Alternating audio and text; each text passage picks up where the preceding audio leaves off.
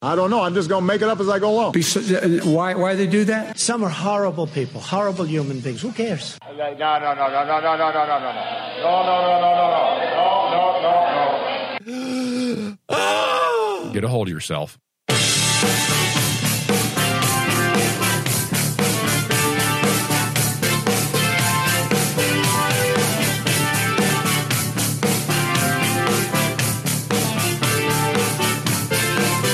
Virginia citizens, American patriots, and the only two headed talk show in Virginia.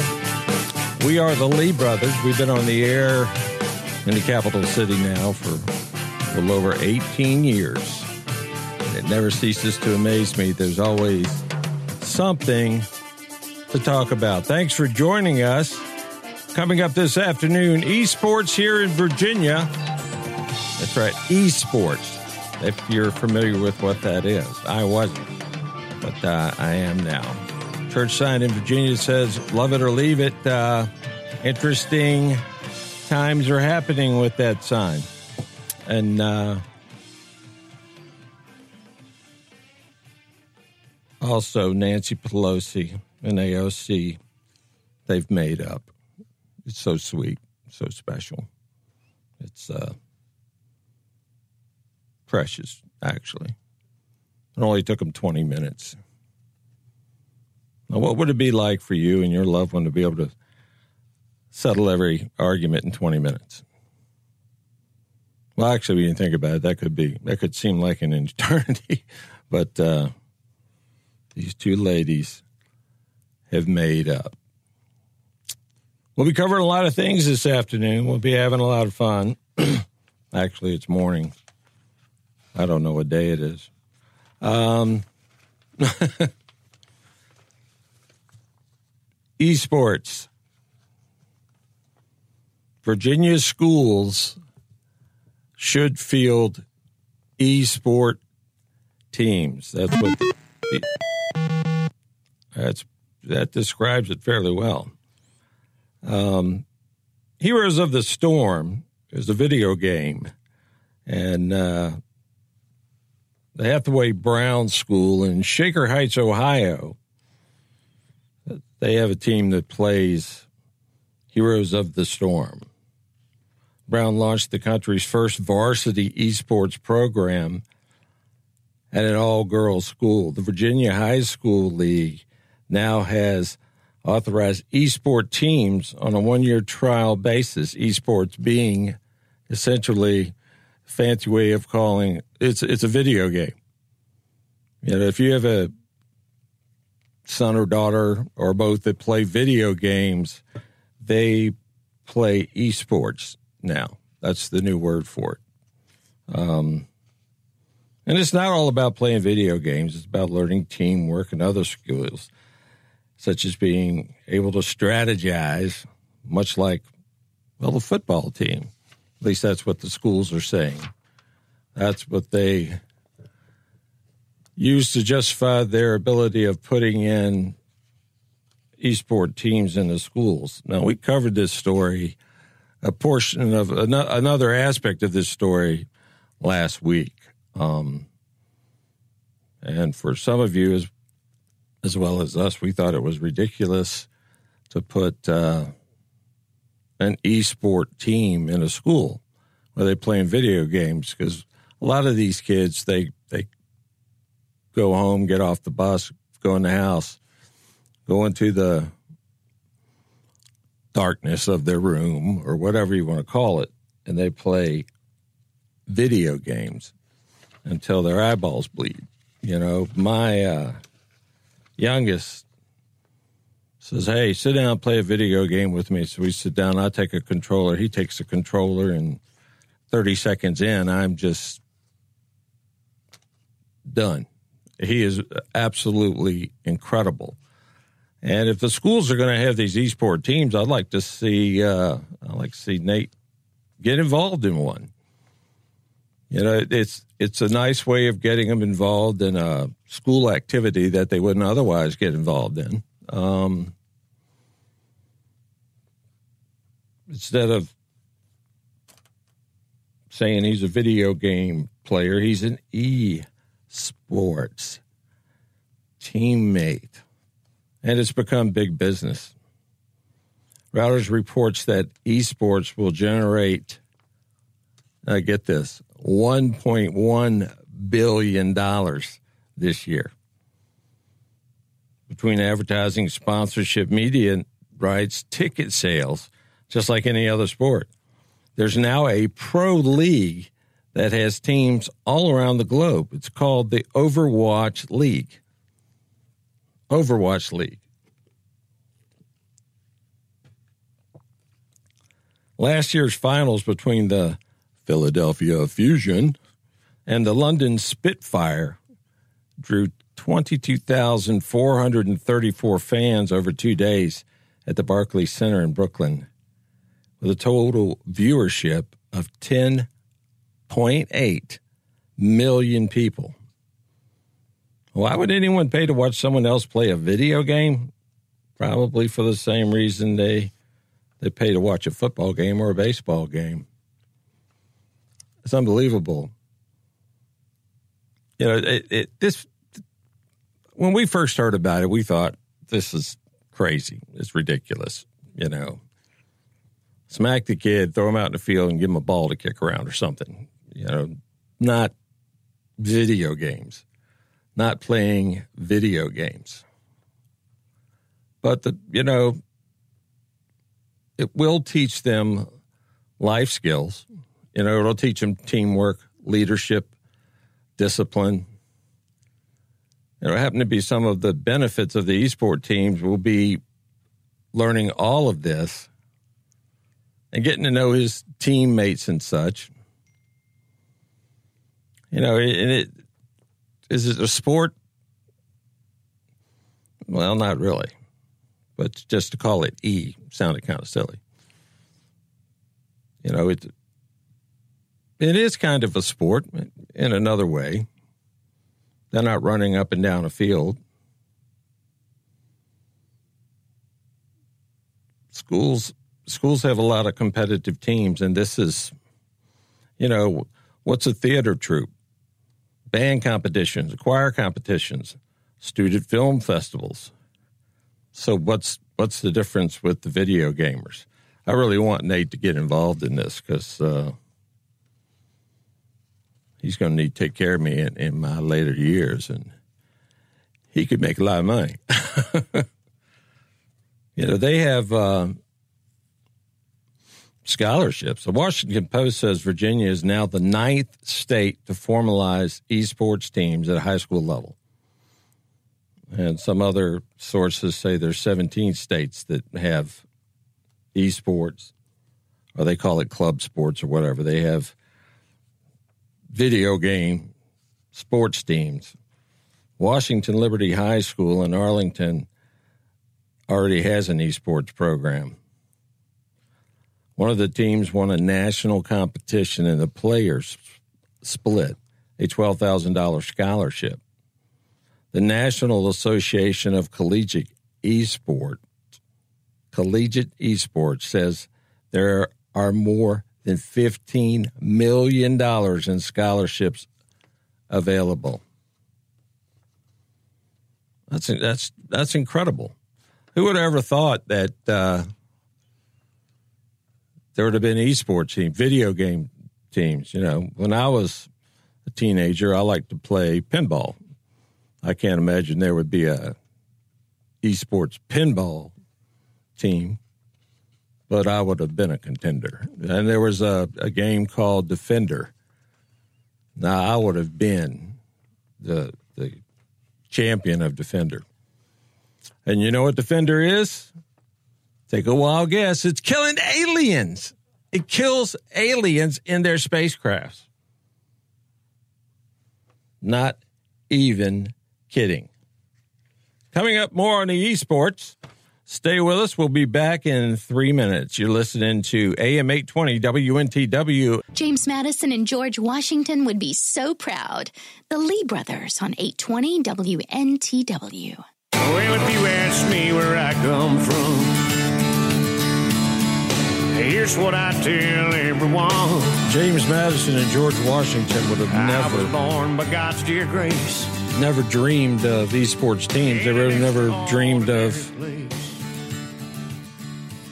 video games in the form they are today. They're they're so sophisticated, so incredible. If it, it weren't for a crash one summer day in 1947 in Roswell, that killed most of the people in the crash, but one of them lived for a while.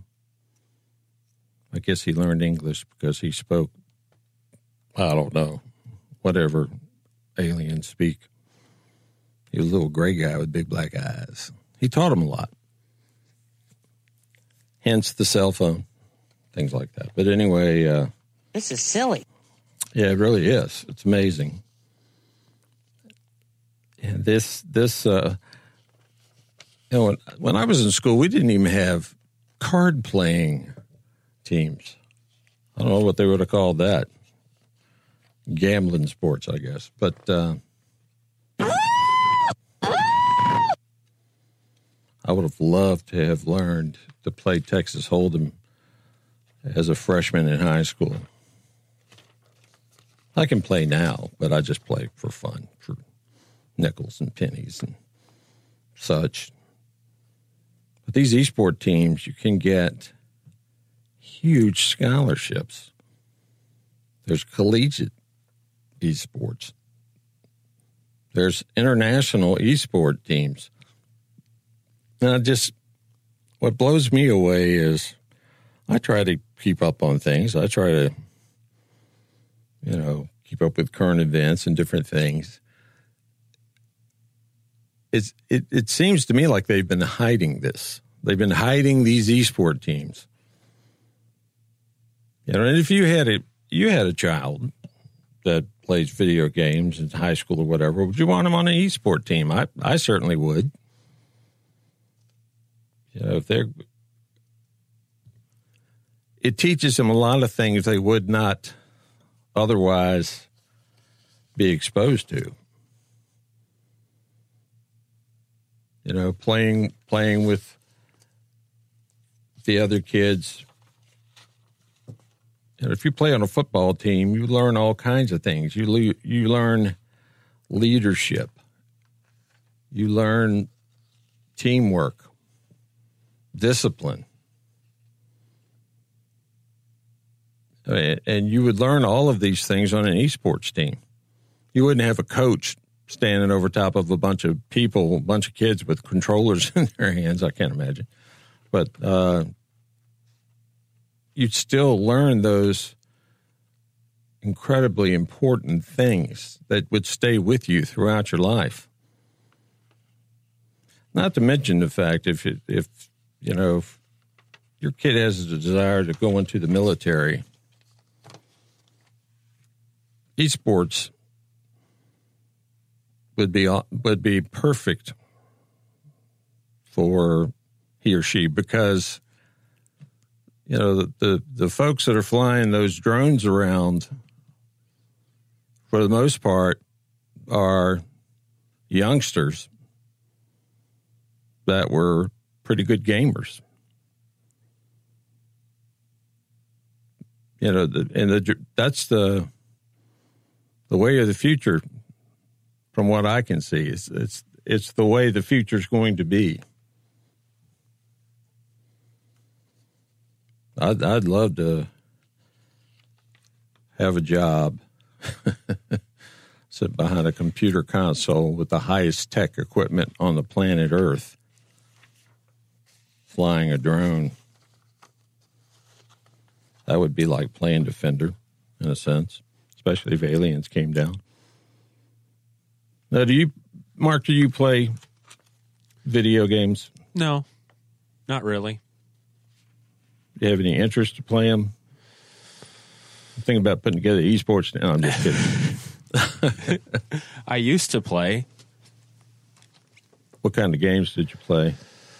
Oh, I had a Nintendo 64 and I played Super Mario and Diddy Kong Racing and ones like that. Yeah. I uh, I would play him in an arcade, especially Defender. But I would play the pinball machines and all those machines, and to think that they might have had a pinball machine team in high school is just mind-boggling. Which, you know, it's not really mind-boggling because they would have never done that in a million years. They wouldn't even played the Defender game. But I think there's more to this than meets the eye. I, I just can't believe we're just now finding out there's global, you know, international esports teams playing these games around the world. Um, championship games. I wonder what a trophy looks like. Big gold controller sitting on a stick. Maybe a big thumb. Yeah, maybe so. but I, it's just, I'm going to get Bill in here in a minute. I bet you he doesn't know anything about this. I'm going to drag him in and say, hey, I got to ask you about this because it's uh, secretive, apparently. Yeah, we go to break. Let's let's go to break. You're listening to AM 820 WNTW and FM 92.7. In a few minutes, we're going to bring in Bill Eastman. Richmond's Conservative Compass, the Lee Brothers on 820 WNTW.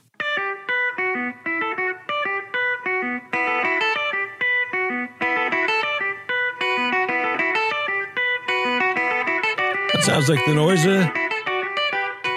an esport game might might make.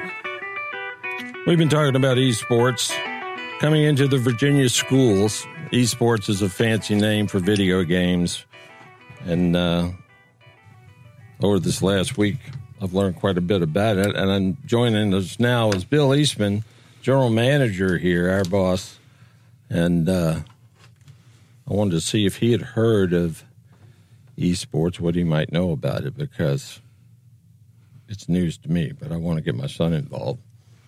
Welcome, Bill. Thanks for joining us. Thanks, Richard. I appreciate being in here. I know that uh, I'm a pale comparison to Scott, but uh, I'll make this work. Yeah, esports. You know, I know a little bit about it. Uh, I have uh, two sons that are gamers. One is pretty heavy into it, and it seems interesting that uh, the way that we've changed everything. When you and I were young, we organized all our own sports. I mean, we had a baseball field, maybe. We marked it off. We went out Right. there. There was no adult supervision. And, but it was a physical activity. Now we've got people who sit in front of the monitor or their Game Boy or whatever they're using um, uh, for a computer. And now all they do is play all day. And apparently this has been elevated almost to Olympic level sports. Yeah, it's uh, gone global, international. There's uh, over a million dollars in um,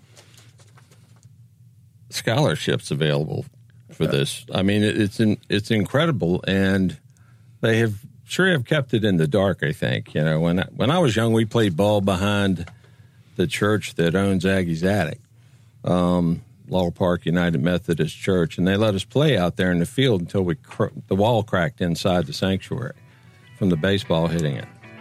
But uh, we come back, I'd like to talk to you a little bit about the esports and Yeah. a number of other things. okay.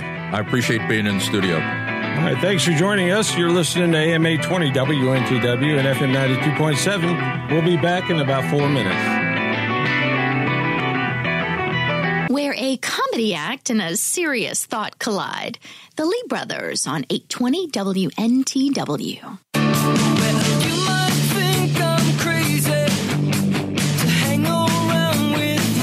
Welcome back. You're listening to AM 820 WNTW and FM 92.7. The answer with the Lee brothers. Scott's off today.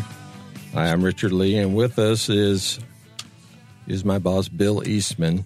And uh, we'll just call me Billy today. Billy, Well, Billy. Bill Lee. Yeah, I, Yeah, I gotcha. guess you could turn it into Okay. Billy. things fly over my head pretty easily. but uh, anyway, we're I just pushed the wrong button on my seats. But we're talking about esports, which really isn't sports. You know, you cut the word sports off and you just have the letter E, so that doesn't make any sense. I don't know why they don't call it video gamers or something, but Well, I was listening to you on uh, on the radio, and I was I was wondering. You said there's what? How much prize money? well, the scholarship money, you know, the industry. Now get this: the industry. Its first year, one point one billion dollars The, the, the entire industry. with a B. The e the Wow. esports industry, one point one billion dollars. Um, and You know, get, they the the Overwatch League, which is the pros, they had twenty two thousand fans over a two day period at Barclays Center in Brooklyn, but a a total viewership of their, I don't know what you'd call it, their championship games or whatever. It's ten point eight million people. Wow. Well, you know, that's kind of the advent of 3G and 4G is that now you can basically game. I, uh, my brother-in-law used to do uh, gaming with cars, and he would be racing against eight, ten people. You know, there's a number of cars on the track. So I guess we've taken a number a uh, to another level. But I find interesting is that my guess is is that if there's big money in it, uh, the military may be involved. Yeah, absolutely. The mili- well, the kids that are the pilots flying the drones, they're all kids. Okay. They're all gamers. Um, there's $15 million in scholarships available at the collegiate level in esports. So I, I wonder if you take the money, you're in ROTC. Doesn't say that, but uh, does it? No, it doesn't. Yeah, because you, with AI, I'm, I'm beginning to think that what we're going to see before long are either soldiers who are in almost in exoskeletons, who are semi-autonomous robots, or we're just going to have robots fighting it out. You know, it's going to be kind of like Terminator. I'm sorry, Dave. I'm afraid I can't do that. Okay, Hal. That's perfect. That's perfect. Yeah, I uh, How will I? Will I dream? Did I tell you 15 million in scholarships? Fifteen million. Yeah. That is, and there's between nine and 17. They haven't figured out exactly how many states have esport teams right now, but it's between nine and 17. Wow. That's amazing. It's going to be almost like legalizing marijuana. It's going to be nationwide before it's over. Well, I'm sure some of those are burning fatties as they're playing. I don't. I don't know if that adds or subtracts for your hand-eye coordination. Burning fatties. That's a cool term. yeah, that goes way back, doesn't it? I got you to laugh. Yeah, that was pretty funny. So you had heard of this esports? Just, just a little bit. Um, not a whole lot, since my boys are now a little bit older. Um, if they, if they were teens, I would know a lot about it. But I was wondering where they were getting this cadre of drone pilots, because obviously the United States is not the only country that's doing this. I mean, the, it sounds like the Chinese and the Russians are fairly well advanced. In fact, I think the Russians may be a little bit ahead of us. Yeah, a friend of mine uh, who's in the military told me that all of their drone pilots, pretty much, almost all of them are kids that are that were big time gamers, and they joined the military and they found out they were gamers. They put them through the, I guess you'd call it the aptitude test to see if they can fly these drones, and off they went.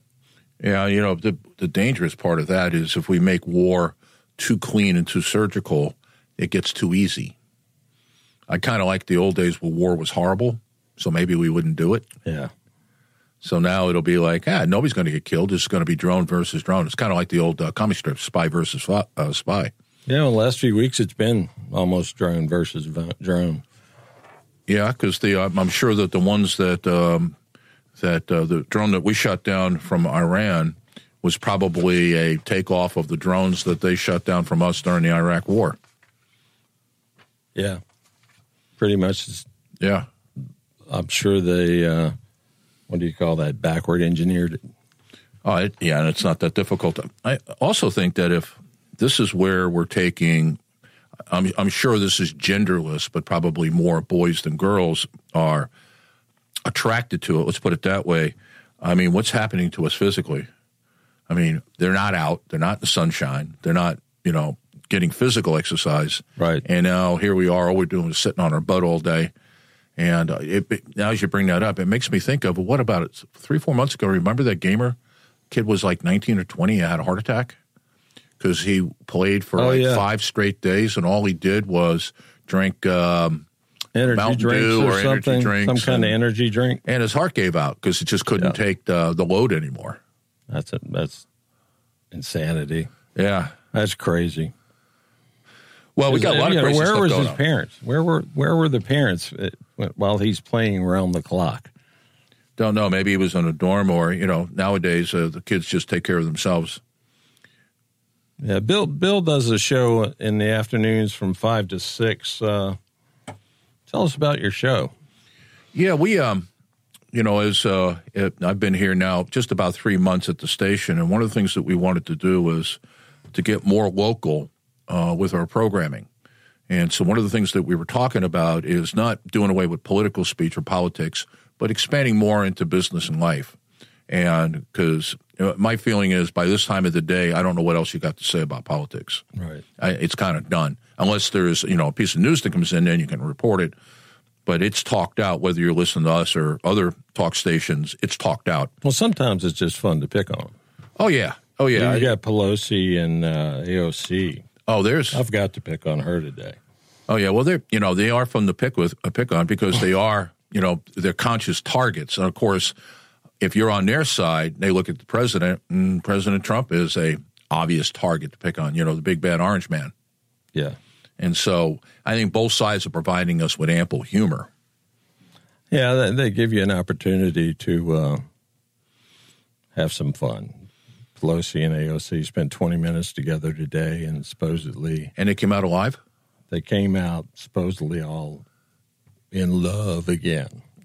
Yeah, know. that's till AOC opens her mouth. And then well, we'll you know. AOC's not going to be able to keep her mouth shut. She's part of the squad.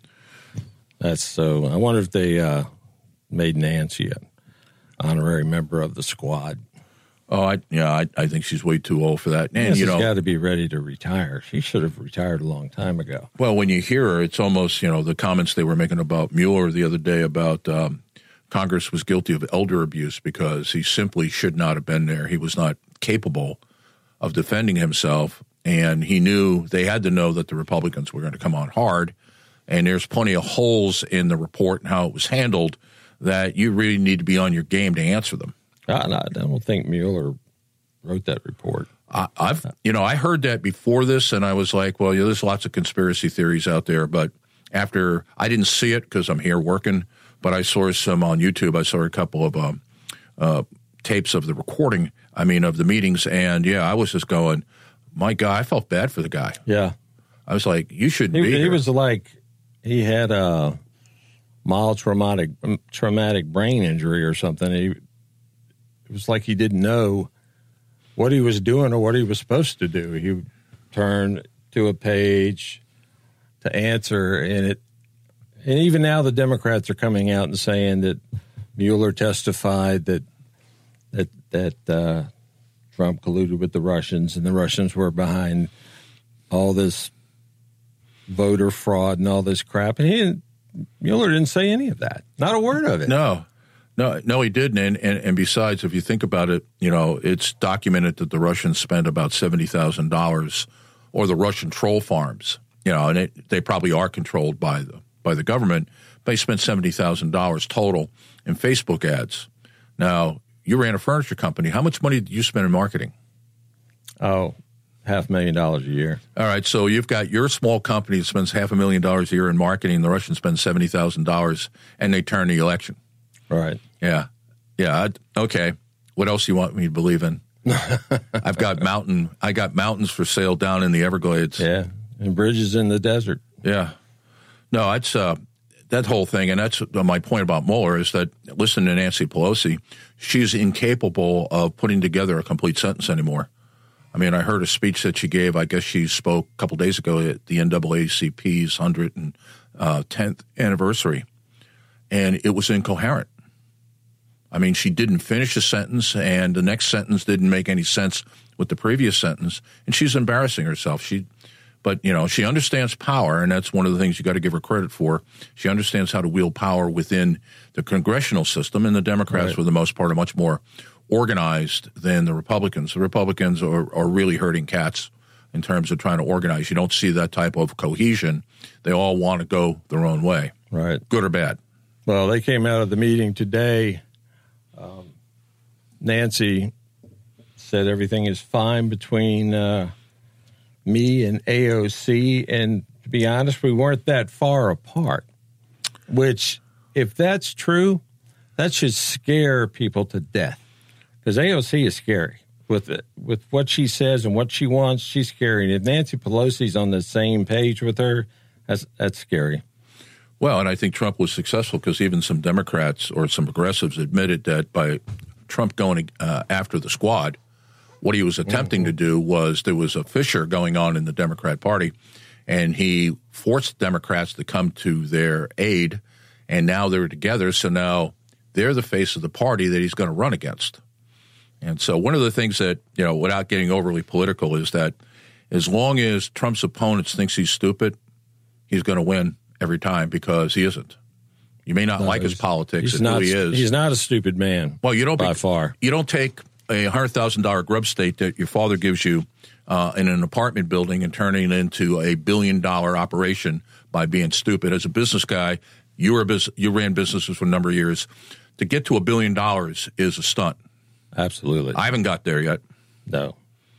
I haven't even got close. I haven't got to the the million that has three zero, uh, two zeros in it. And I'm not talking about how much money I've got, but how much money I've made either for my own companies or for other people's companies. Right. So, you know, getting that far, you've got to be pretty sharp. And I just chuckle because I'm going, the Democrats think he's a dumb, a dummy. And, you know, he's going to keep winning as long as they think he's a dummy. Right. You're absolutely right. More of the Lee brothers with Bill Eastman. Dead ahead on AM 820 WNTW and FM 92.7. We'll be back in three minutes. Lee and Lee, the trial lawyers of political talk radio. The Lee brothers on 820 WNTW. Under the heading My Pledge, he had written these words America must win this war. Therefore, I will work, I will save, I will sacrifice, I will endure. I will fight cheerfully and do my utmost as if the issue of the whole struggle depended on me alone.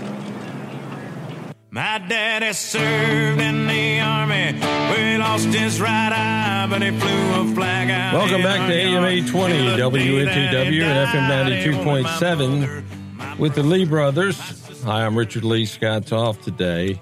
And joining me is is my boss, Bill Eastman. And uh, Or today, I'm Bill Lee. Bill Lee. There you Yeah, go. so I'll be I'll be a the- half brother of the Lee brothers. there you go. I understand you grew up in the space program. I did. My father worked for a Grumman Aerospace or Aircraft and in aerospace who built the lunar module. So we uh, we moved from Long Island where the plant was, where I grew up. And we moved to Florida, which is the other, the other place I grew up. But uh, he went to the Kennedy Space Center, and I lived in one the area we call the Space Coast. And uh, yeah, I had I had a first hand seat for the whole thing. It was pretty remarkable. Yeah, it was. That's uh, it was a defining moment in American history. And, you know, even though I wasn't out there every day, my dad was bringing that home every day because the pressure was huge. And I had inside information that, you know, didn't get reported, uh, stuff that you wouldn't know. And, Right. And so my father was at the Kennedy Space Center until he retired in 92. And so he had been out there for Apollo. We were there during Gemini, but we didn't work in Gemini. Apollo, and he was out there for Skylab and for the shuttle. wow. That had to be awesome. Oh, it was. I mean, I wound up becoming an engineer. I mean, you know, your father has a lot of impact on you, and I, I want to be an engineer. Right. Right. That's uh that's amazing. I would have loved to have grown up around that, just being able to see history essentially every day. Every day. Did you ever ever see any uh, UFOs? Well, I know. I know Scott I know Scott just loses his mind. And if he's listening, don't go into convulsions or anything, brother. But uh, I had to ask. I mean, you grow up in the space program, I, you're bound to have seen some little what they call grays. Oh well, and I didn't I didn't see anybody, but uh, there were there was conversations about that the astronauts had seen things, and um, exactly that's a good one, That- Mark. that right there. kinda- either, either that or some uh, uh, Ziggy Stardust would work as well. Um, but yeah, and so they, you know, it was all unofficial. It was hush hush. That was one of those over a couple drinks when they were having a party. They would go, "Hey, did you hear what Buzz Aldrin said?" Yeah. you know so and so for example you know it, one of the challenges i have is that even though i you know i was trained as an engineer i'm really more of a scientist simply because they think differently and i didn't realize that later on until i was working as an oceanographer that i was really that was more appropriate to, than being an engineer and so i always had this thing of i saw it as possible but I didn't see as probable because we couldn't explain propulsion and other things like that. So it was like I didn't I didn't think to myself it wasn't it it couldn't be true. I was just like going I need more proof before I kind of take the jump over and go it's really there. But you know when I look back on it and I started going well how many times did NASA have reports from the astronauts? And the reason I picked the astronauts is that uh, I had a chance to meet some of them when I was younger, and there are no. It's hard to find smarter, sharper people, and these guys were, as the term we used that they used in those days, they were steely-eyed rocket men, and these guys had incredible courage. And so, you know, for example, there was at least two or three sightings in Mercury and uh, it, there was an unmanned Mercury shot where they had a camera affixed to the window, and in 1960, and there's a, it, it could be a UFO. Now you could say it was space junk, a space satellite. Understand there was nothing in space. We had the Russians probably they had Sputnik up and probably two or three other craft. We had TIROS and a couple others, which were weather satellites. There was but there was basically nothing up there, and there were two unidentified flying objects, UFOs, that nobody could explain during during Mercury, and they all kept it hush hush. And NASA, NASA come up with all these answers, and if that's all there was, you could say, well, maybe NASA explained it away. But the same thing happened in Gemini. I mean, there was like in Gemini 4, Gemini 6, Gemini 7, there were reports of UFOs, strange objects, things that the astronauts who are all, you know, test pilots, they're all engineers or scientists. Right. So we're not talking about Incredibly anybody smart men. and nobody people who are not lent to you know making stuff up or exaggerating and they couldn't explain what they saw other than just to say a UFO really doesn't mean a flying saucer it means I can't identify this flying object that I'm looking at uh, Apollo Apollo 10 there, there- there's a great video if you go to YouTube of Apollo 10 let me explain Apollo 10 is that it was the mission before going to the moon uh, landing on the moon and this was the first mission to the moon and they had to pull the lunar module out and test it. And what they were going to do is just fly it around a little bit and work on the docking maneuver so they could the astronauts could move over to the lunar module, go down to the surface, come back up, and uh, get back in Apollo and go home, and then leave the lunar module there. And th- there's a picture of some object coming right off the moon, right behind uh, where the command and uh, service module were in space, and it was a picture taken from the lunar module as they were approaching to do a rendezvous. Um, Buzz Aldrin. This is this is the craziest because Buzz, Buzz Aldrin is one of those characters. He's like uh, He's still alive. yeah, he? Pete Yeah. Conrad, I who's thought so. deceased now. Uh, uh, Gordon Cooper. They they also had kind of the renegade crazy guys, even though they were scientists. They were out there, and Buzz is kind of one of those guys. He reported to NASA he saw something land during his Apollo 11 mission. And instead of doing it over the over the um, um, communications network, which everybody was monitoring, he went over to the lunar module and got on the medical system, which is only monitored by Houston and the Space Center. And he said, "Somebody, something landed, and somebody's watching us." I've got. Uh, are we on the clock right, Mark? Okay, we're coming up on. Uh, well, let's skip this break. All right, I'm sorry. Go ahead. No, so but here's Buzz Aldrin saying that something landed when they were on. This was the first American mission, that uh, the first manned mission from Earth that we know of to land on the moon. Because the Russians could have tried it, I don't think they did because they didn't have they didn't have the technology to get that far. We were already way ahead of them at this point. But he had said something looked like it landed. It could have been a drone rather than a spacecraft. But he said, "I think they're watching us." And again, you go to YouTube and there's an interview with Buzz Yeah, saying I've this. seen that. I've seen Yeah, and it's like, you know, these guys are pretty credible. I would not try to go after their veracity or their ability to tell the truth. Was it Buzz that said on the on the dark side of the moon there are complete structures on the yeah, dark side of the I don't. moon? I don't think it was Buzz. I think it was one of the others. I think it was Gene Cernan, Eugene Cernan, who said that he had seen structures. Now they were flying high enough that you could say, well, that could have been this dark side of the moon. It could have been shadows. You'd get it. But he had said that we didn't. We weren't. We weren't alone up there. Right. And so he. And again, you got a guy that is you know well qualified. I believe he was a Navy pilot. Uh, and uh, PhD in um, astrophysics. So I mean, we're not talking, you know, some crazy person. Right. You know, we're talking somebody pretty bright. And then, of course, you've got um, Atlantis uh, reported. Uh, uh, Atlantis uh, in 2007, I believe, was the uh, one of the shuttle flights that reported seeing an object.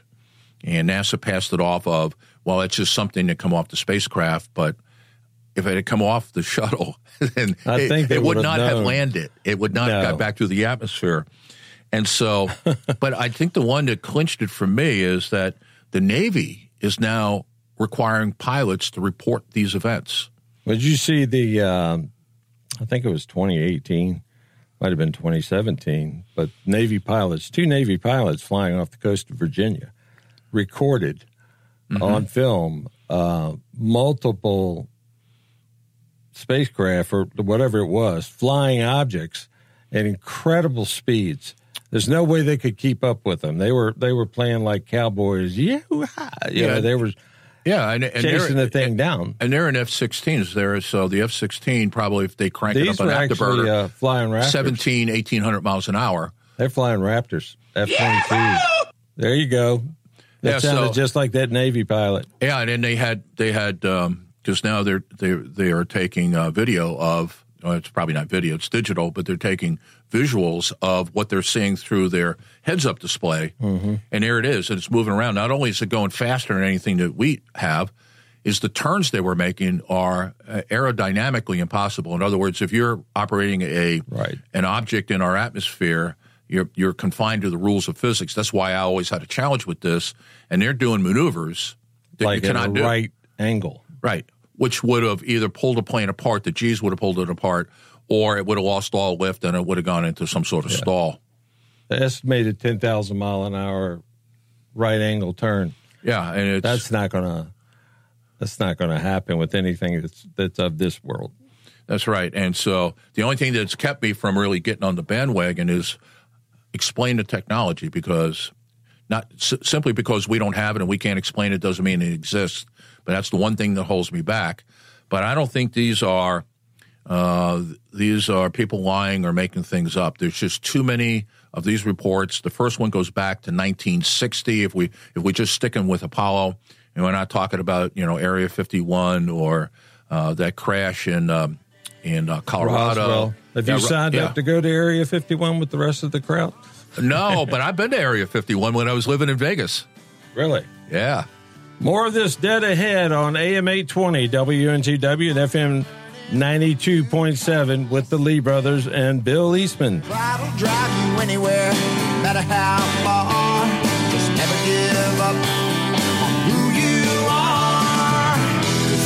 I don't know. I'm just going to make it up as I go along. Uh, why, why they do that? Some are horrible people, horrible human beings. Who cares? No, no, no, no, no, no, no, no, no, no, no, no, no, no, no, no, no, no, no, no. Get a hold of yourself. Virginia Citizens, American Patriots, the only two headed talk show in Virginia. We are the Lee brothers. Joining me this afternoon is Bill Lee.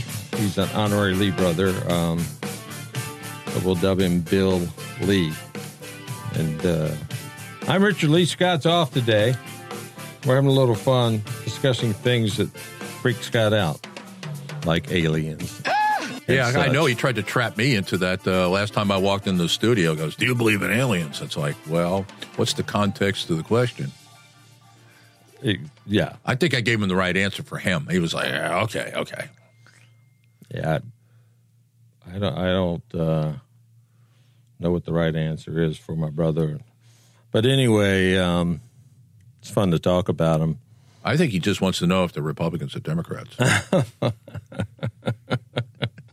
That would be his uh, if they're Republicans, number one. I think, yeah, I think concern. they're all right. Bring more of the them. in. Democrats would think they're easily converted and they would want all they could get into the country. If Well, they're they going to they- come to Earth, they want them here in America. That's right, because they could vote. They'll call them new Americans. Teach them how to. ask you, Secretary Yeah, that's probably an alien right there. I- that's what I That's thought. Hillary. That's she could have played the role of the Wicked Witch of the West, no question, because she has the laugh for it. I'll get you, my pretty, and your little dog, too. Yeah, that sounds like the way she used to speak to the Marine guards as she stepped off of the helicopter. Hey, hey, hey, Mark, you got you've got to get some of this stuff for our show. I, I don't. I don't we, know though. We've had these for. We've been on the air 18 years now in Richmond. We've had. We've been building our clip library so long we've lost some. I guess they just fell off the other side. But it, it's, we'll, we'll, we'll it's get fun. we'll get Hutchinson going with these, man. He'll be like rolling up for the whole show. Play that one again. I guess you could sit down with the uh, sound box and just start playing the drums on the switches. And some of those clips are uh, absolutely unbelievable. Things that come out of people's mouths. Oh, I know. I it, you just you feel for them. I heard I heard it once said um, that for some people the First Amendment is a curse, and there's enough politicians out there that when they open their mouth, you're going, "My God, do- don't you have somebody that helps you think through what you're going to say before you say, like a communications director, or, you know, campaign manager, or something like that?" Because you're like, "Oh man."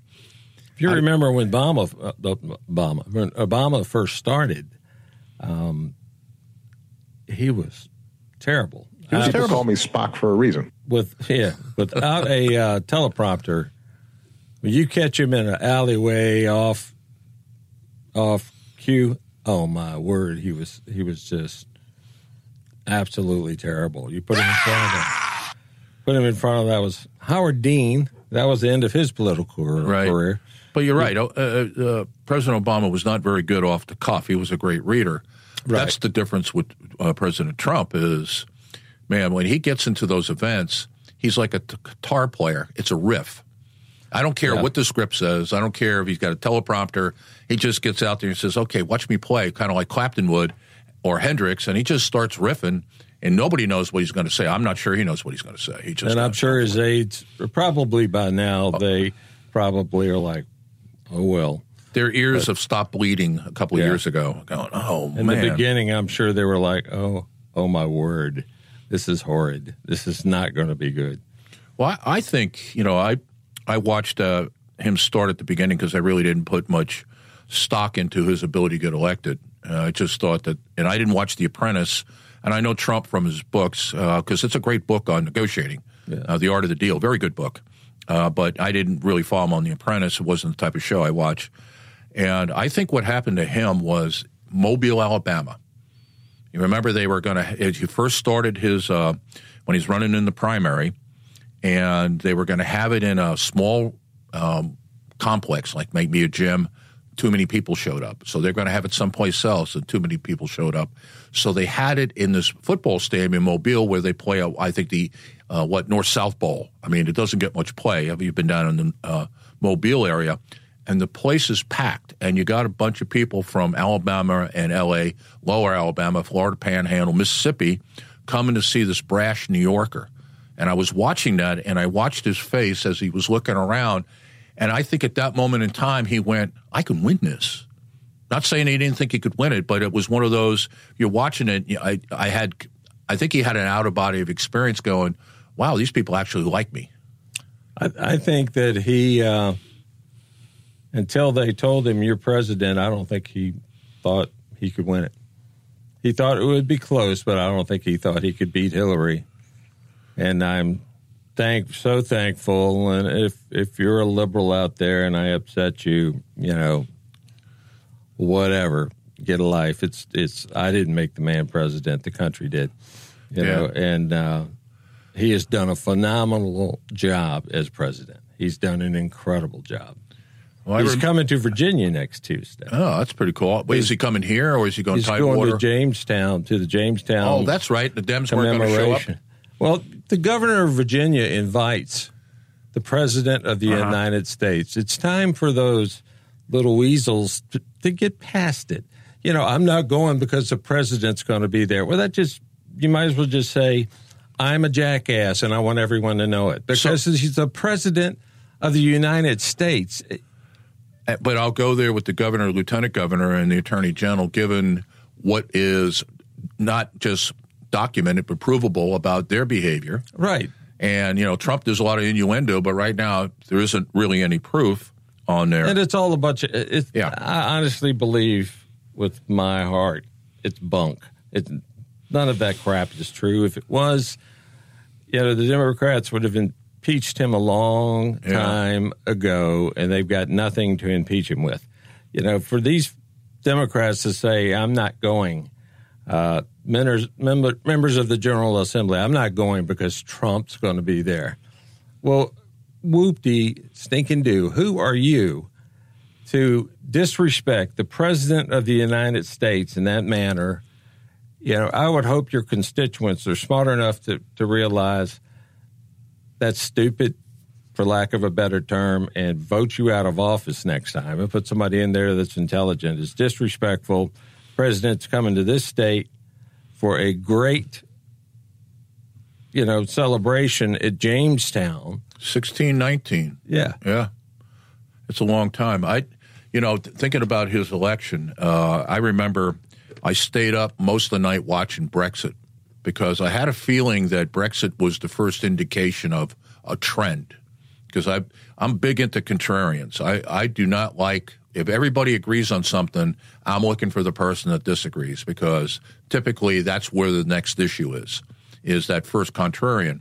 And I at that evening I had went to a garage party you know, where I down where I live in the fan, and I had told a number of people. It, this was the day after Brexit, 24th of June uh, of 19, uh, of 2016, and I told those people Trump's going to win the election, and they thought I was nuts. They thought I was absolutely nuts, and I said, Hillary doesn't have it baked in because number one, this is a change election, and she is in a tough spot because she's not the change politician. She, if she wants to win, she has to have everybody that voted for President Obama. She had to have them all. Right. So therefore, she had to run as his third term. And if Brexit is an indication of what is going on around the world, because we talked about a little bit uh, yesterday on my show, you got a comedian elected to head up Italy, Salvini. A week ago, you got a comedian headed up running the Ukraine. Brexit, six weeks that when they had the election for the European Parliament, six weeks prior, Brexit Party didn't exist, and they became the number one party in all of Europe in the European Parliament. So something's up, something's going on, and I think tells you they need they had a need over there. Well, there's a realignment of parties. I really think that one of the things that we're watching here and why, you know, whether the Republicans or Democrats, most people don't like President Trump. The Republicans are keeping their mouth shut now because it is dangerous to take him on. I think it, as a Democrat, it's dangerous not to take him on. And what they're not recognizing is if he wins in 2020, he wins next year, there's going to be a total realignment of the parties because that's what's going on. That's what's going to happen in England. If if Boris Johnson does not deliver Brexit by Halloween, uh, Nigel Farage might be the next prime minister of Great Britain. Wow. And how crazy is that? All that. I mean, know, the conservative, the Tory party has been around since the early 1800s. It is the oldest political party in the world, and it could go away in November or December because if he fails to deliver, there'll probably be a general election before the end of the year in England. And right now, you, you never can tell what's going to happen then. But if the vote was today, um, Nigel Farage could easily hold the, the most seats in Parliament. Right. So That's amazing. it is. You know, uh, Iran te- tested uh, an ICBM today. I think it just kind of flopped all around and and crashed in the ocean or something. But they're testing ICBMs. They've uh, promised death to Israel and to the United States. And who do you want in the White House? If, if something like that goes down, who do you want in the White House? Do you want someone from the party who gave them what was it? 150 billion in cash. Cash. Yeah. You want someone that that that promised that, or do you want someone that said, "Oh, hell no, we're not doing that"? That's insane. That's crazy. Yeah, and I, you know, and I think that you know, if you look at Trump, he's actually pretty restrained, He is very restrained. I think. Uh, you know, which is a good thing. I, that's not a complaint from me. no. But if uh, Iran keeps launching ICBMs, I think Trump would be the guy to to stop. Oh, I think so. I think he They're turn, I- I think he would turn Iran into a crater if he Yeah. if it came to that. But I think also if anybody's going to negotiate a deal before war, it's going to be him. Uh, I, I just think he's got that bizarre mix of skills that he does brinksmanship on the one hand. If again, if you read his book, this is part of the plan. He'll take you to the limit and then negotiate a deal on the backside of that. So you think he's going to beat you up, or you know, in business, he's going to take the whole thing from you or walk away, like he did with uh, the North Koreans when they met in uh, Vietnam. And what did he do when he, you know, he's uh, uh, Un said da da da, Trump said, "See ya, I'm out of here." Yeah. He did the same thing to the Chinese when the Chinese started reneging on the trade deal. What did he do? See you later. They got up Same and they thing walked with out. Mexico. Yeah, and Give him a couple of days, or five percent a month on tariffs. That's unbelievable. Yeah. Th- that that would be that would crush them. So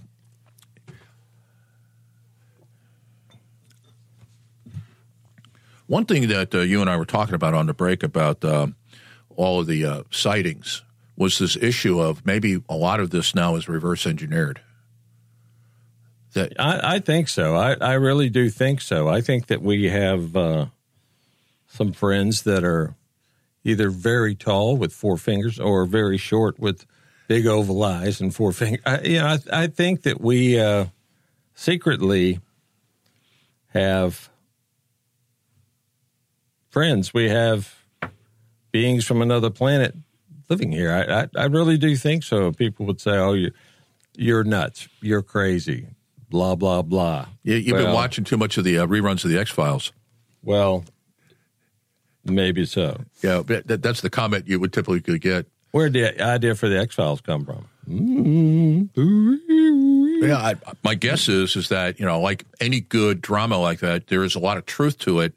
So then you can add, you can embellish a little bit. So it can't be all false, Right. uh, but yeah, I think I, I really believe that we have reverse engineered. If if there's really visitors from someplace else coming to Earth that we've been reverse engineering, uh, I think stealth technology, for example, Absolutely, is probably so, something they picked up on. Because if you look at those uh, craft, you can't. They don't. If you didn't have a computer, you couldn't fly it Right. because they're so unstable. So they require fly by wire. They require basically artificial intelligence to fly it.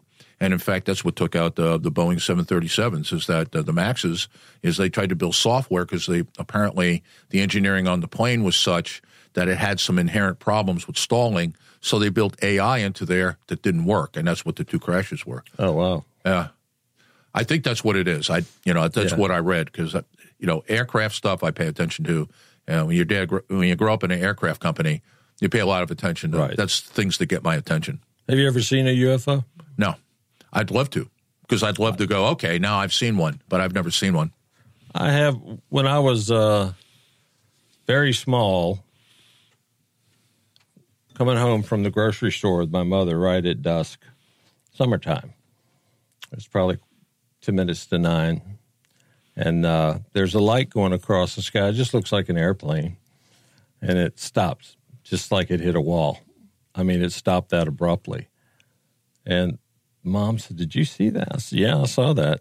So we pulled over on the side of the house and sat and watched it for a while, and it didn't move, just stayed there. So we went inside and got the brothers out, got dad out. And we are all out in the yard looking. We called Mm-hmm. a radio station, and they were trying to see it. And uh, we're all standing there staring at this thing, and it went straight up so fast. It looked like it just a white line in the sky, and it was gone. There's just too many people have seen stuff for it just to blow it off. I saw one that, that you know you see these uh, videos of people film of them flying in like a triang- triangular formation. Well, I saw that in Nags Head, and I, it was probably two in the morning, sitting out by a pool in a rental home. Um, I was sitting out there watching the kids because they were still playing in the pool, and uh, I looked up and I said, "Guys, look at that! Look at that!" And they all looked up, and it was a triangular formation with two F twenty two Raptors. They fly Raptors. Uh, our Air Guard in Virginia used to fly F 16s. They fly Raptors now because they are the fastest fighter group to reach DC in case of Oh, that makes attack. sense. That makes sense. So we have a we have a squadron of Raptors in the Virginia Air Guard, and uh, one of the family members is a colonel with the Air Guard, and he said, "I said, what kind of planes are they?" He said, "They're Raptors," and they were right on the tail of this thing. Oh, wow! And a helicopter came right over the roof of the house, heading in that direction. And Dad was so mad he didn't get to see it, but we sat out there all night long, wait for it to return, but it never did. But it's just like the one that uh, they've got video of it from Tampa, Florida, from from London, from Belgium. The closest I came, I thought I saw one, and it wasn't. Um, I'm on a, a Coast Guard cutter. We're doing some oceanographic work. We're in the Gulf of Alaska, and it was a reasonably flat night. Typically, the water there is never flat, and it was totally overcast. And I'm out doing the weather because I got to collect the weather and send it in every six hours. And all of a sudden, the clouds opened up, and this beam of light came through. And I didn't realize it was the full moon. And I thought I saw a UFO because it was almost pitch black. And suddenly it was almost blinding light coming through. And it was like, oh my God, I'm going to see one. And then, uh, no, that's the moon. I saw my life flash before my eyes. That had to be uh, that had to be amazing. Kind of freaked me out a little bit. It did. I was kind of unsettled there for a little bit. It was like, how come I could get tricked like that? Right. Yeah. So Anybody could. There's been so many sightings. There's been so many encounters, so many stories to read, and then Area 51 for so many years, the government said Area 51 doesn't doesn't exist. Yes, it does. Well, I, I lived in Vegas for a year, um, and every morning there was a white, old style 737, no markings. Okay, that's illegal. No markings that would be at McCarran. It'd be, it wouldn't be at the terminals, be off. A bunch of guys get in it, and they would take off and fly north to Nellis, and that's of course that's whole huge Air Force Right. complex. And then every afternoon, that plane would come back and discharge people, and that would be the end of it. And so you're thinking, if they're going to that much trouble, you know, they got an airplane that's violating FAA rules because it's got no tail markings, no nothing on it. And you, you got to go, well, there's something going on out there. And of course, that was a nuclear test range uh, back in the day. If you were in Vegas in the, in the 50s, uh, you could see mushroom clouds. In fact, they would announce it. People go out of the street and go, wow, they just shot off a bomb. That's, that's how crazy we've, we've come. I, mean, I don't think they got any fallout from it, Right. but you know, they're all like, "Cool, we can see atomic bombs go off." I'm like, "No, le- leave me out of that one. I think I'll, I think I'll pass on that experience." That uh, plane was probably over government space so fast from takeoff anyway. It probably didn't matter on the markings or so forth. Uh, Well, you don't know where it went because the federal government owns 83 percent of Nevada. Really? So you get north of Vegas, miles upon. Now there's a highway going there, but you can't get off the highway in any direction. And if you do, um, somebody will find you pretty quickly. It's not like if you see a road, there's signs marked, it's restricted. And if you were to, like, say, take a Jeep or four wheel drive down one of those roads, you wouldn't get a half a mile before you'd be surrounded. wow. So it's it's it's a lot of land out there, and it could see, could conceal a lot. Yeah. Sibling rivalry, brotherly love. The Lee Brothers on 820 WNTW. You're listening to the Lee Brothers on AM 820 WNTW and FM 92.7. The answer. Stay with us. We have uh, a lot more coming up in about three or four minutes, so don't go anywhere. The only two headed talk show in Virginia, the Lee Brothers.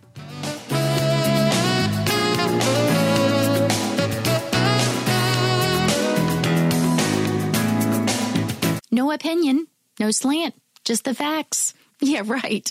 The Lee Brothers on 820 WNTW. that I heard was about the man walking along the street at night, Moscow. Soviet soldier called to him to halt. He started to run. The soldier shot him. And another man said, "Why did you do that?" Well, he said, "Curfew." Well, he said, "It isn't curfew yet." He said, "I know. He's a friend of mine. I know where he lives. He couldn't have made it."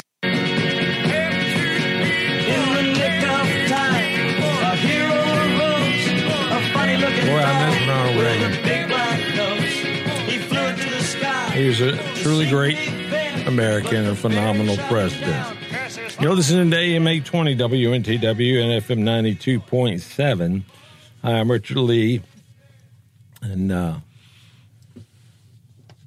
Bill, the boss man, has graced us with his presence. Oh man, you guys got no boss. Well,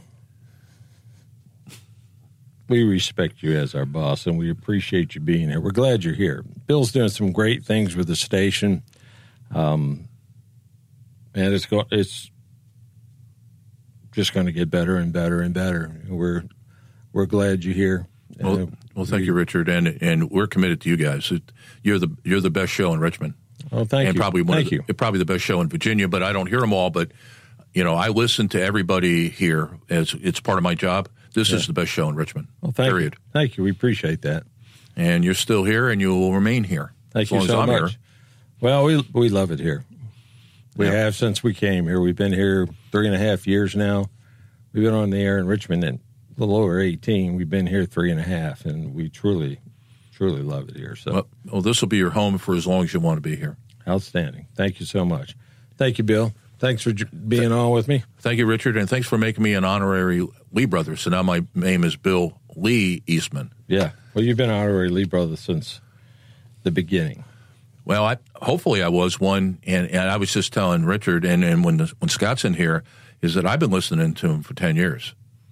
Saturday morning, my ritual, that. my ritual Saturday morning was make some coffee, put a little Kahlua, something nice in it to make it really good coffee, and turn on the radio, listen to Lee Brothers. Yeah, that was that was my that. Saturday mornings. We appreciate that. So I'm honored to work with you. So thank you. Thank Thanks you. for having me on. Thank you. Coming up uh, after our show, well, this morning will be uh, Bill's show. So stay stay tuned with us. There's-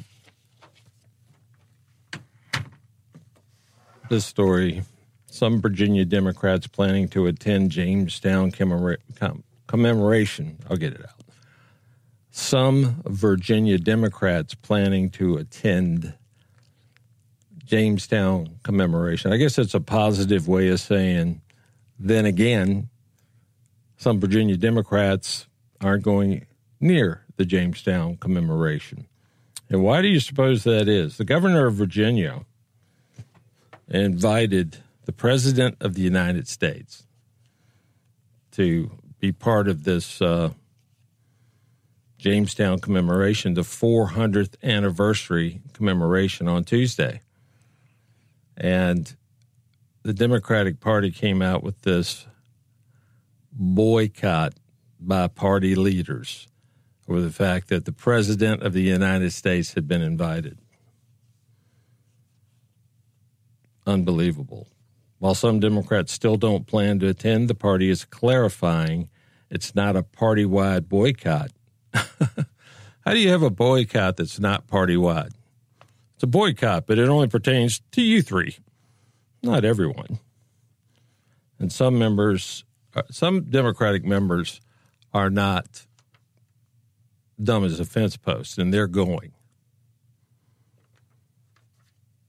You know, it's, the birth of American democracy and representatives freely debating in Virginia's House of Burgesses.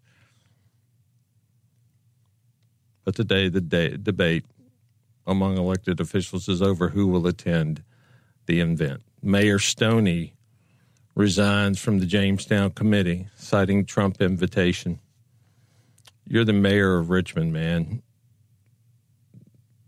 You know, what are you what are you thinking? The president of the United States is going to keep the mayor of Richmond. That's ridiculous. I was very disappointed, House Speaker Kirk Cox said to News that Democratic leaders wouldn't attend. I think it's politicized such a great event for Virginia. It, it, exactly. And who who did this? The Democratic Party. I mean this this is should be near and dear to every everyone in the country, but especially people in Virginia. And you should remember these folks who are not going to this event because the president is coming. You know, I have an idea. Why don't we set up sandboxes with toys for them to play in? And then they could go to the event and they could just wear their beach wear and stay in the sandbox like little children do. Exactly. I didn't know the mayor was in the building. Stop tickling him, Mark. But that's what they should do set up sandboxes with toys and make sure they wear appropriate, appropriate clothing because they're going to get dirty, don't want to get in trouble with mommy. You know, they're, one thing they're really angered about is Trump's tweet. I'm going to read it real quick. It's just, but, but that's just an excuse. That's a stinking excuse. The tweet, tweet says, I hate calling them tweets. What a dumb name. So interesting to see progressive Democratic or Democrat congresswomen who originally came from countries whose governments are complete and total catastrophe, the worst, most corrupt, and inept anywhere in the world, if they even have a functioning government at all. Now, loudly and viciously telling the people of the United States, the greatest and most powerful nation on earth, how our government is to be run. Why don't they go back and help fix the totally broken and crime infested places from which they came? then come back and show us how. Now, he, he could have worded it a little differently. you know, that was probably not very presidential, but still.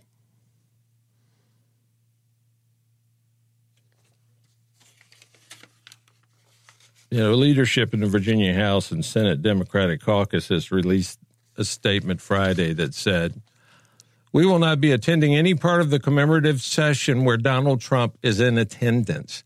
The current president does not represent the values that we would celebrate at the 400th anniversary of the oldest democratic body in the Western world. Really? We offer just three words of advice to the Jamestown Yorktown Foundation. Send him back. This is silly. Now, how mature is that? They're, they're, they're so grown up. I swear, sandboxes for all. Don't put them down till that morning, because if there's cats around there, well, you know what I'm saying. The current president does not represent the values that we would celebrate at the 400th anniversary of the oldest democratic body in the Western. Well, what values would you celebrate? What values? What are you trying to say here? You would he doesn't represent the values of the, the, the greatest nation on earth with freedoms other nations just would die for. It's just pathetic. It's sickening and pathetic. You're listening to 820 WNTW and FM 92.7 The Answer with the Lee Brothers. Stay with us. We'll be back after these important messages. No opinion, no slant, just the facts. Yeah, right.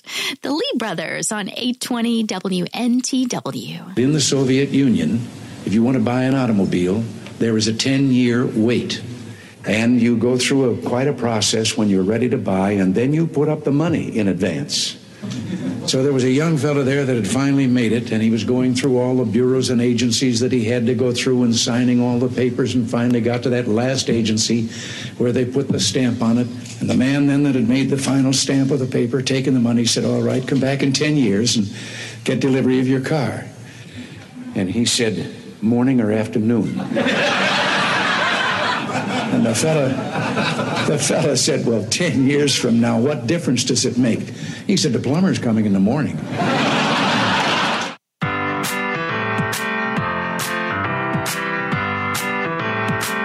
You have to miss that man, Ronald Reagan. I saw a movie the other day starring Ronald Reagan. Which one was it? I'm trying to remember now. I knew you were going to ask me. It was, a, of course, it was a western. Um, I can't remember to save my life. Santa Fe Trail. That might have been it. I just saw it and clicked on it and watched. I didn't get to watch all of it. I watched most of it. It's on uh, is on Netflix. Is it one where he's in the army or something? Out west? No. Oh, that's not that one. He's just a cowboy. He's Mister Do Good Cowboy, and he's he's uh, got a pretty girlfriend. It's a it's it was a good movie. We I just- kept falling asleep during. We just watched God's Not Dead and God's Not Dead 2. Have you ever seen those? I have not. Those were pretty neat. I think they're on Netflix. I'll have to check them out this weekend. Yeah, uh, in my opinion, the second one is better. Really? Yeah. Usually the sequel is equal or not as good, but it's better, huh? Yep. I'm gonna check them both out. um, a, a, a photographer driving down the road captured a touching moment at a Chick Fil A store in Madison, Alabama. Um, she pulled over and parked and watched and, and took a amazing photograph. There's an employee there um, that knows everybody. You know, if if he doesn't know them before they leave the store on any given day, he's going to know you. He comes over and talks, and you know, it's just an amazing guy. His name is Spay or Spray. But anyway, he uh, she watched him as he uh, talked to a lady who was having a difficult day, a difficult time in her life. And uh, he put his hand on her shoulder and leaned over and closed his eyes and prayed for her. And uh, the young lady who took the picture, she took the picture as he started to pray. Um, asked him why he did that. He does it a lot. And, and you know, he he said, "I love working here. That this is a Christian-run operation, and uh, where could you work where you could stop and pray for someone, and uh, you know, you actually get a pat on the back for it.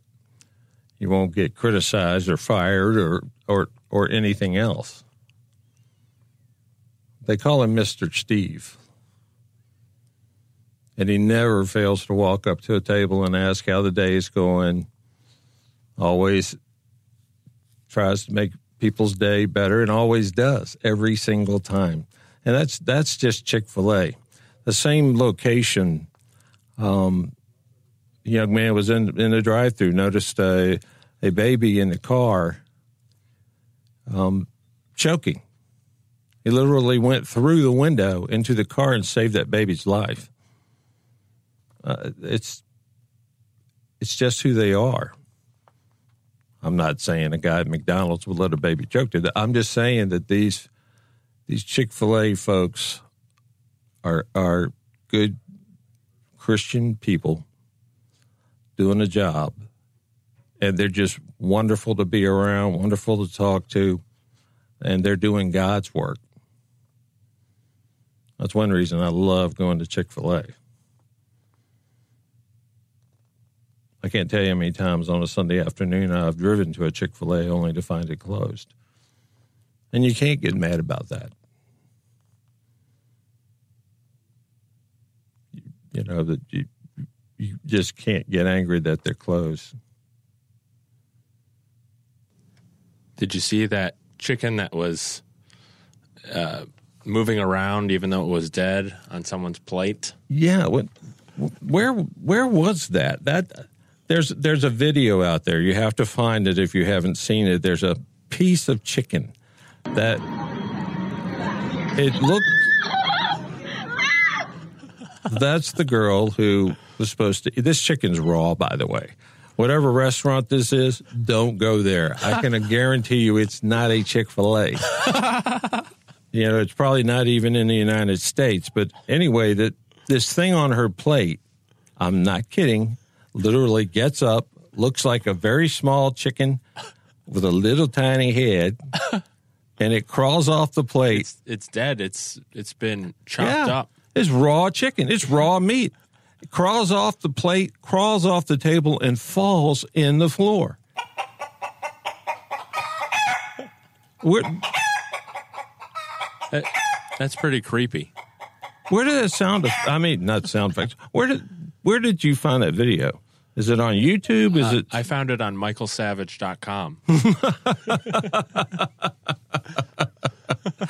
It figures. I, I, I like Savage. He's he's a little intense, but he's funny. it's so creepy, this video. Yes, this chicken will freak you out. I'm not kidding. If you you just look at the plate, and all of a sudden this thing kind of gets up, you're like, "What in the world?" I looked close to see if it had like threads on it. There's no threads on this chicken. It just does not want to be eaten. Crawls off the plate. It's small. It's not a huge piece of chicken. Well, it's it's been chopped up so much. Yeah, and it does look like a chicken. I don't know how in the world it managed to crawl off that plate and then dive onto the floor. You know, I wish they had videoed more to see if it ran away when it hit the floor. Thing might still be alive and out there somewhere. It could happen. Uh, you should could be interview it. aliens. Could be possessed by stinking aliens. you don't know. Would you like to have an interview with that chicken? Yes, I would. I'd love to have a talk with him. But I would want him to be on the other side of the glass. So if you don't mind holding him up, I'll talk to him through the glass. That's cool. Because uh, that thing, that's uh, a possessed piece of chicken. You know, chickens, people cut their heads off and they run around the yard for a while, then they fall over. I know that sounds disgusting, but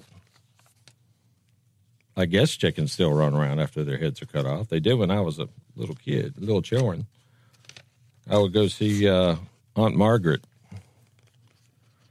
up in Lynchburg, and she'd say, "Oh, I've got company." She'd go out back and snap a neck on a chicken, like I'm going to eat it neck now. Can you hold on one second? I'm uncomfortable. She'd go out there and crack that chicken's neck, and then say, "And when it quits running around, bring it in the house, sonny." Man, I'm like three years old. I'm not dragging that chicken in the house, especially after it ran around for Lord knows how long. She was like a chicken ninja. It was like she was a chicken whisperer or something. She'd call him over, grab him by the neck, and snap that bad boy. Booyah! Yeah, exactly. wow, that sounded like her. Booyah! Maybe she had that that little evilness, the evil laugh to her, but she was a sweetheart. She was one of the she was an amazing lady in her upper nineties. she'd grab that chicken and take him on like like Mike Tyson and Muhammad Ali. I don't know which one she would be, but the chicken never won. Snapped it. Snap that neck and uh, off he'd go. You're listening to AM 820 WNTW and FM 92.7, uh, the Lee Brothers, and we'll be back after these important messages. James Madison and George Washington would be so proud. The Lee Brothers on 820 WNTW. Antifa. Is it a terrorist organization? Go to WNTWTheAnswer.com, click on the Lee Brothers, and go to our page and find out. All of our shows are archived there, so you can listen back until the beginning of time if you prefer. Thanks for joining me today. Uh, Scott's out. He'll be back next week, I guess. I'm sure. And uh, I hope you have a wonderful weekend. Have some fun out there. Today's going to be a beautiful day. And it supposedly the uh, the humidity is going to be gone today, so that will be fun. It'll be nice. See you next Friday, right here on 820 WNTW The Answer and FM 92.7. And in the meantime, have a blessed week. The power of the speaker is awesome. Absolute documented proof with footnotes that Millard Feigenbaum was the first president of the United States. How about that? You blockhead. You're fired. I know nothing. Get out of here and don't come back.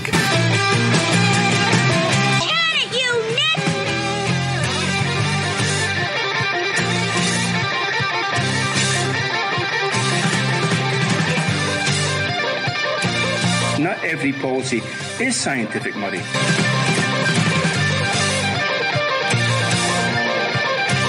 I actually had a, a plan to create a Fulbright scholarship for leftists that would send them to the country of their choice, but one way. My friends, we did it. We weren't just marking time, we made a difference. We made the city stronger, we made the city freer, and we left her in good hands. All in all, not bad. Not bad at all. And so, bye. God bless you, and God bless the United States of America.